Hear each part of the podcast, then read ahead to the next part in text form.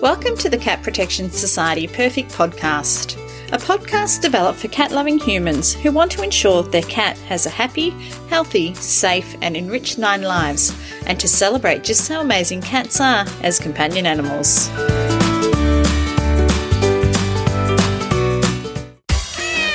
Are you considering welcoming a cat or kitten in need into your heart and home? A visit to the Cat Protection Society of Victoria in Greensborough is a must. They've been helping Victorians find their perfect feline family member for over 75 years. And if you already have a cat and you're simply looking for the very best in veterinary care for your marvellous Moggy, check out their cat friendly, cat only vet clinic.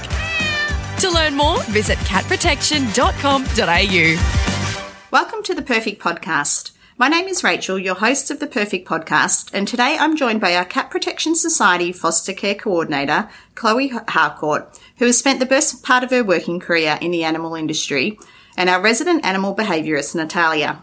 Today we're going to have a chat about how soon to be cat owners can prepare their home and family before the arrival of a four legged furry family member. Thanks for joining us. Chloe, let's kick off. Um, how can families or individuals identify that they're ready to welcome a new cat or kitten into their home? Um, so I would start by having a lot of discussions with your all your family members and the kids, and if you have any, and just yeah, make sure your kids have been around any friends' pets before. Um, have a conversation about how to properly handle different pets, what's appropriate, what's not, and a good way to approach different animals if they may be fearful, especially some cats might be extra scared of kids because they can be a bit louder and move faster than adults. Um, and yeah, just double check that you're financially stable enough to take care of these animals if they were to become sick, injured, or unwell. Yep. Um, have a look into different pet insurances out there. They're always a great idea. And yeah, if you have the time and love to give to a little furry baby, then definitely I think it's a great idea. Fantastic. Um, Nat, anything you would add to that? I think that covers most of them, and I'd also add uh, considering how much energy you've got left over at the end of a day. So if you've got a really busy household, um, you know, with lots of kids that you're shuttling to and from different activities, or you have a really demanding job and you get home and you're absolutely wrecked by the end of a day, um, that is going to inform which type of cat might best suit your family. Um, so, thinking about how much energy you've also got each day to dedicate. Okay, great.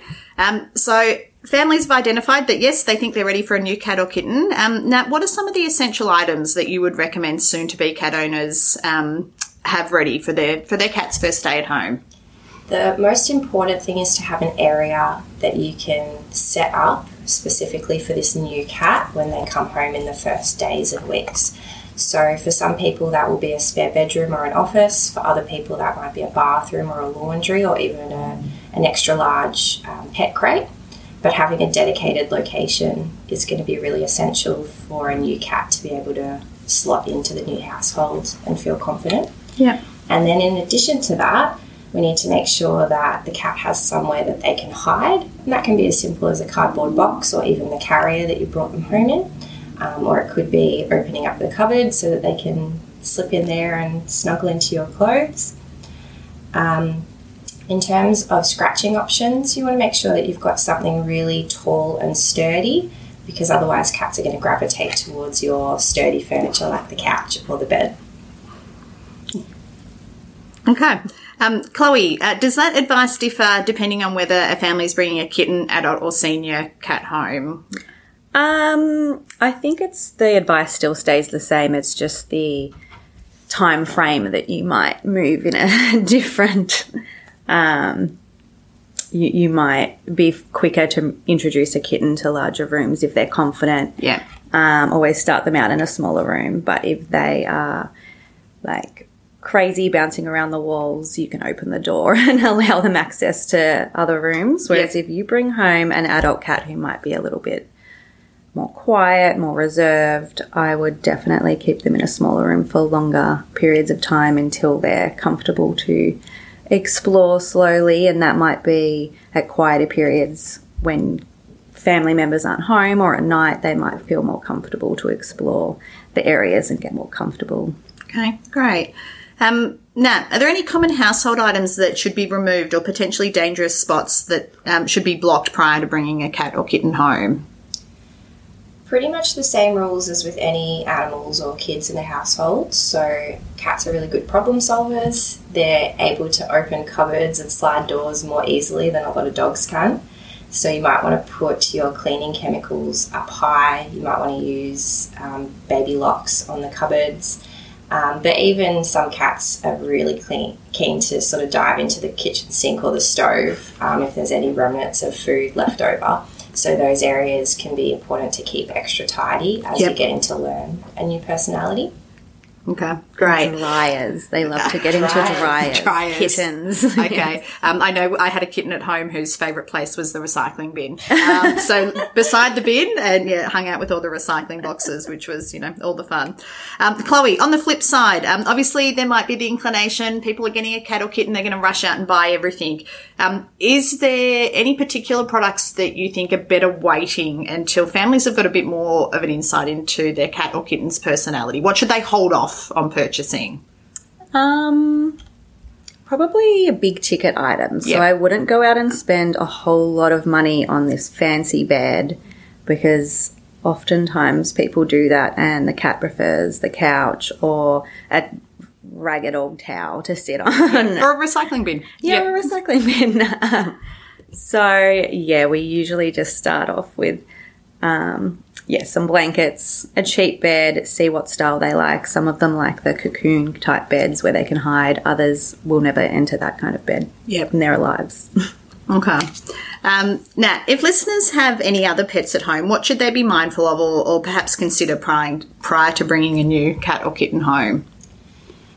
to set their expectations Yep. um, to cat to cat time. Okay. So cats are going to take weeks or months to integrate into a new household fully, and especially with other animals, especially with other cats. So um, thinking in terms of the next three to six months rather than the next three to six hours Okay. or days, I think is really useful for, for people. And then the second part is to make sure that all of the animals have um, plenty of resources around the house. So that refers to things like enough litter boxes, enough food and water stations, a variety of different beds to choose from, different scratching options to choose from, and that's going to minimise any conflict between animals.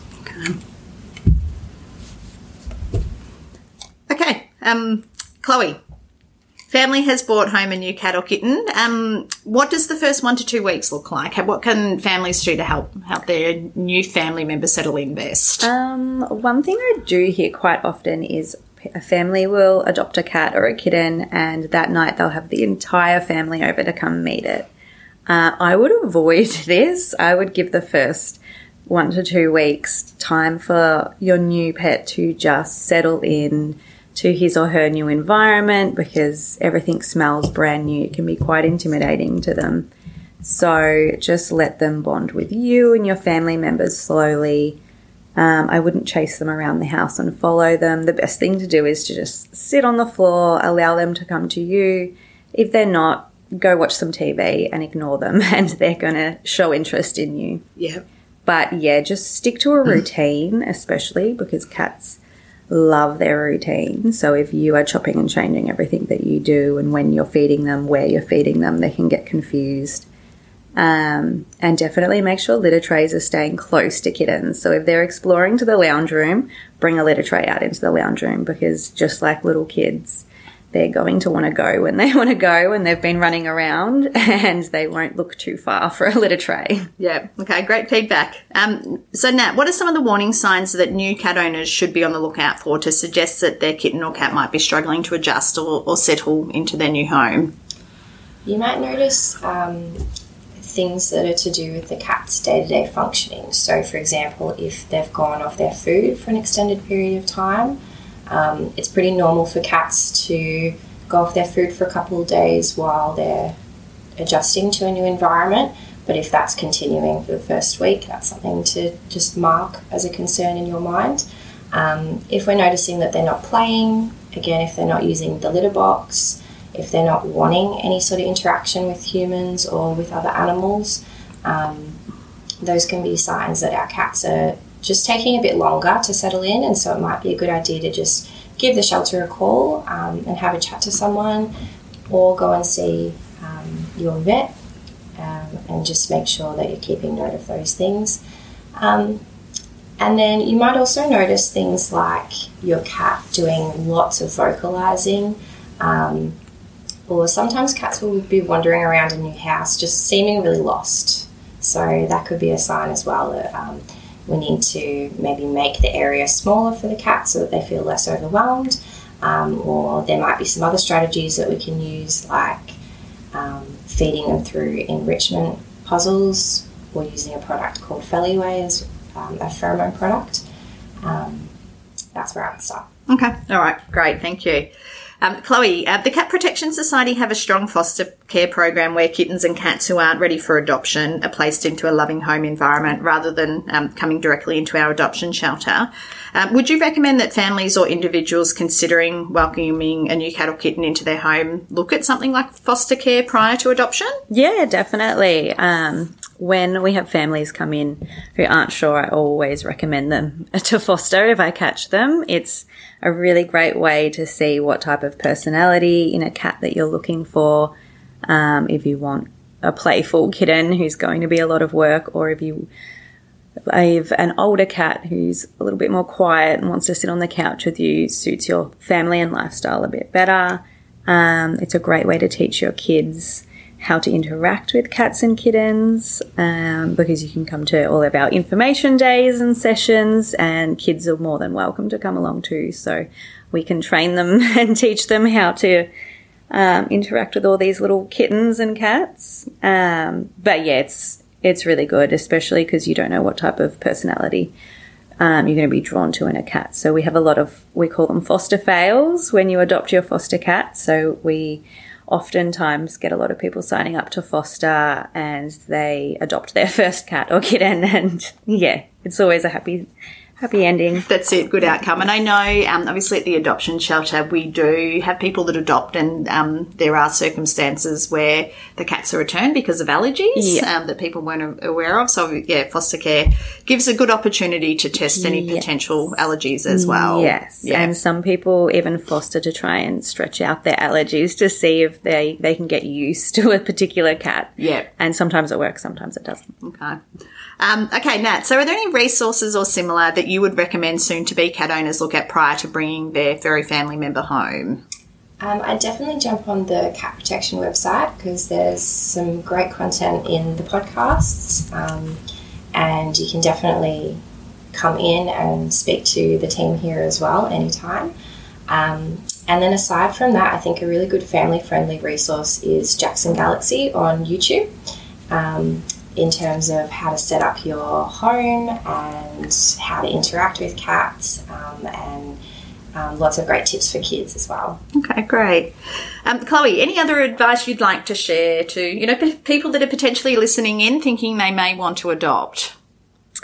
Um, I think the biggest question we do get is when um, potential adoptees have other pets. So they might have a dog or a cat that they're not sure that they're going to um, get along with well. I always recommend very slow introductions, swapping bedding over um, with each animal to get them to, used to each other's smell, see how they interact behind doors and walls, and then you can move to, say, like a glass sliding door so they have a visual cue of each other.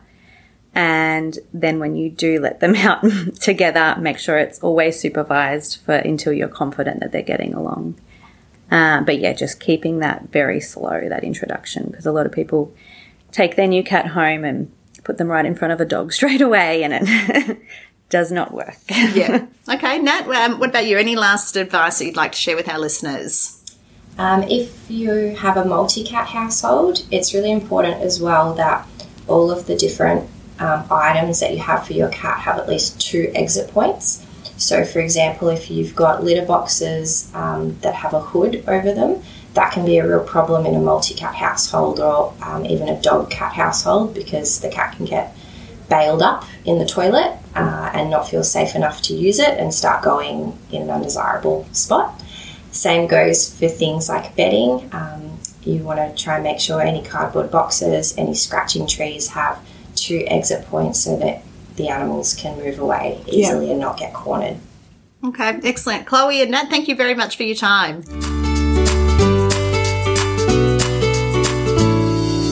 Thank you for listening to another episode of the Cat Protection Society Purrfect Podcast. Make sure you subscribe to the show in your podcast app so you don't miss an episode. And we'd love if you can share this podcast with any friends, family, or colleagues who all love things cats.